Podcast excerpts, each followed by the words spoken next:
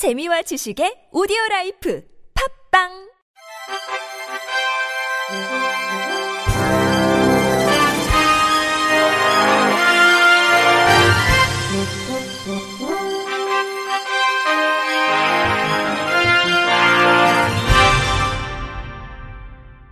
청취자 여러분 안녕하십니까? 11월 7일 목요일 KBS 뉴스입니다.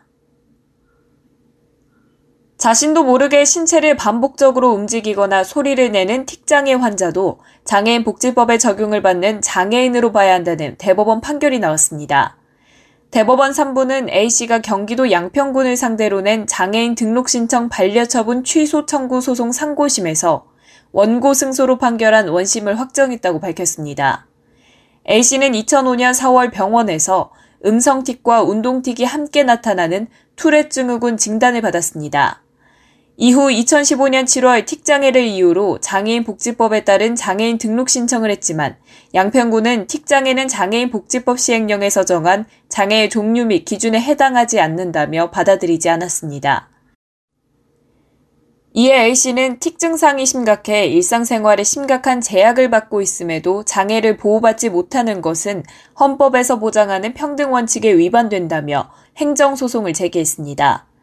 1심은 일정한 종류와 기준에 해당하는 장애인을 장애인 복지법의 적용 대상으로 삼아 우선적으로 보호하도록 한 것이 평등 원칙에 위반된다고 볼 수 없다며 원고 패소로 판결했지만 2심은 틱장애에 관해 아무런 규정을 두지 않는 행정입법 부작위로 인해 합리적 이유 없이 장애인으로서 불합리한 차별을 받고 있다며 1심을 뒤집었습니다.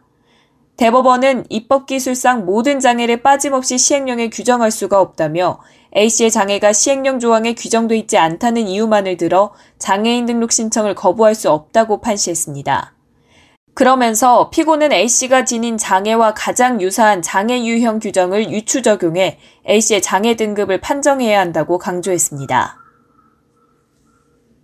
주택도시보증공사가 노약자와 장애인에게 적용되는 전세보증금 반환보증 이행제도를 개선했다고 밝혔습니다.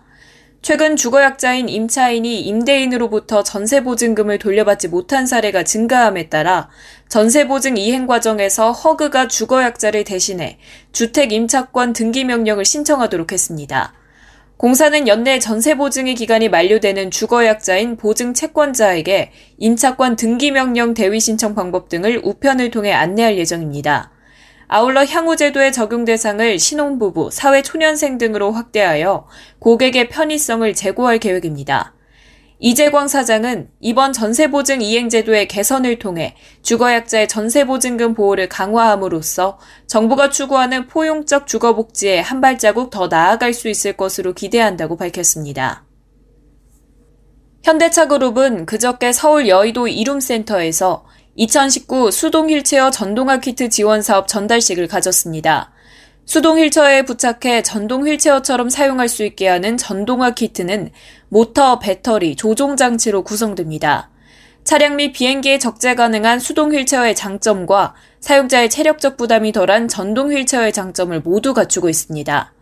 현대차 그룹은 행사에 참석한 장애인 40명을 포함한 110명에게 수동 휠체어 전동화 키트를 지원할 예정입니다. 지난해 143명에게 핸들형 및 조이스틱형 등 총 2종의 모델을 지원한 현대차는 올해 바퀴 일체형을 추가해 총 3종으로 제공합니다. 현대차 그룹 관계자는 앞으로도 교통약자의 이동 편의를 위해 꾸준히 노력할 것이라고 전했습니다. 한국장애인재단이 오는 29일 오후 6시까지 2020년 프로그램 지원 사업 참여 단체를 공모합니다. 2020년 프로그램 지원 사업은 지정 주제 사업, 자유 주제 사업, 연대 교류 사업 총 3가지 부분에 걸쳐 신청을 받습니다.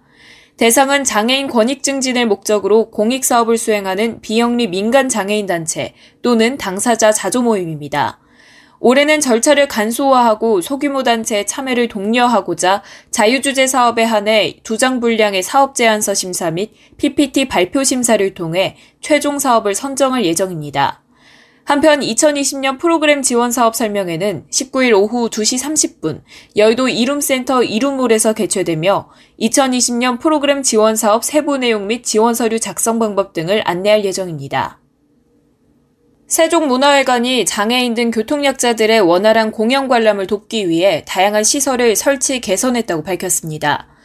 먼저 사무동 로비에서 대극장으로 접근하는 동선 중 계단이 있던 자리, 화장실 출입 동선, 대극장 출입 동선들을 모두 경사로로 바꿨습니다. 경사가 높은 계단의 경우에는 리프트를 설치해 공연장으로 이동 가능하도록 했고, 문턱이 있던 곳은 문턱을 제거하거나 문턱을 수월하게 넘을 수 있도록 경사로를 설치했습니다. 티켓 수령 및 물품 보관 안내 데스크는 휠체어 높이에 맞게 높이를 낮춰 휠체어 이용 장애인도 불편 없이 이용할 수 있도록 했습니다. 아울러 연말까지 회전문이 설치되어 있는 사무동 출입구를 자동문으로 교체할 예정이며 경사로를 설치해 보행 편의성을 개선할 계획입니다. 김성규 사장은 세종 문화회관을 찾는 모든 시민들이 불편함 없이 이용하실 수 있도록 개선하고 있다며 앞으로 달라질 세종 문화회관을 기대해달라고 밝혔습니다. 제27회 세계 장애인의 날 기념 전국 장애인 합창대회가 오는 11월 25일 부산 KBS홀에서 개최됩니다. 이번 대회는 지난 1992년 12월 3일 유엔이 지정한 세계 장애인의 날의 27주년을 기념하고 장애인 합창의 예술적 가치를 알리고자 열립니다. 전국의 장애인 합창단 중 지역 예선을 거친 17개 팀이 참가해 자유곡으로 경연을 펼치게 됩니다. 대상 수상팀에게는 대통령상이, 금상, 은상 수상팀에게는 각각 국무총리상과 문화체육관광부 장관상이 수여됩니다. 시상식은 12월 3일 서울 여의도 글래드 호텔에서 진행될 예정입니다.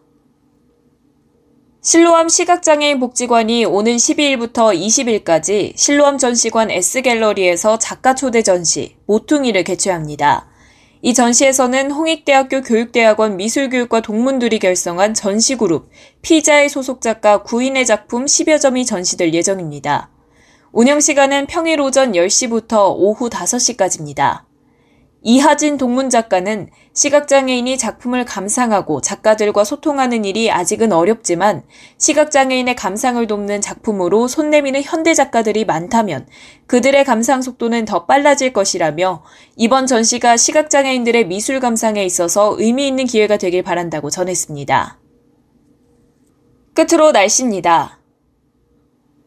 오늘 밤 사이에는 기온이 가파르게 떨어져서 절기상 입동인 내일 아침은 서울이 1도까지 낮아지는 등 올가을 들어서 가장 춥겠습니다.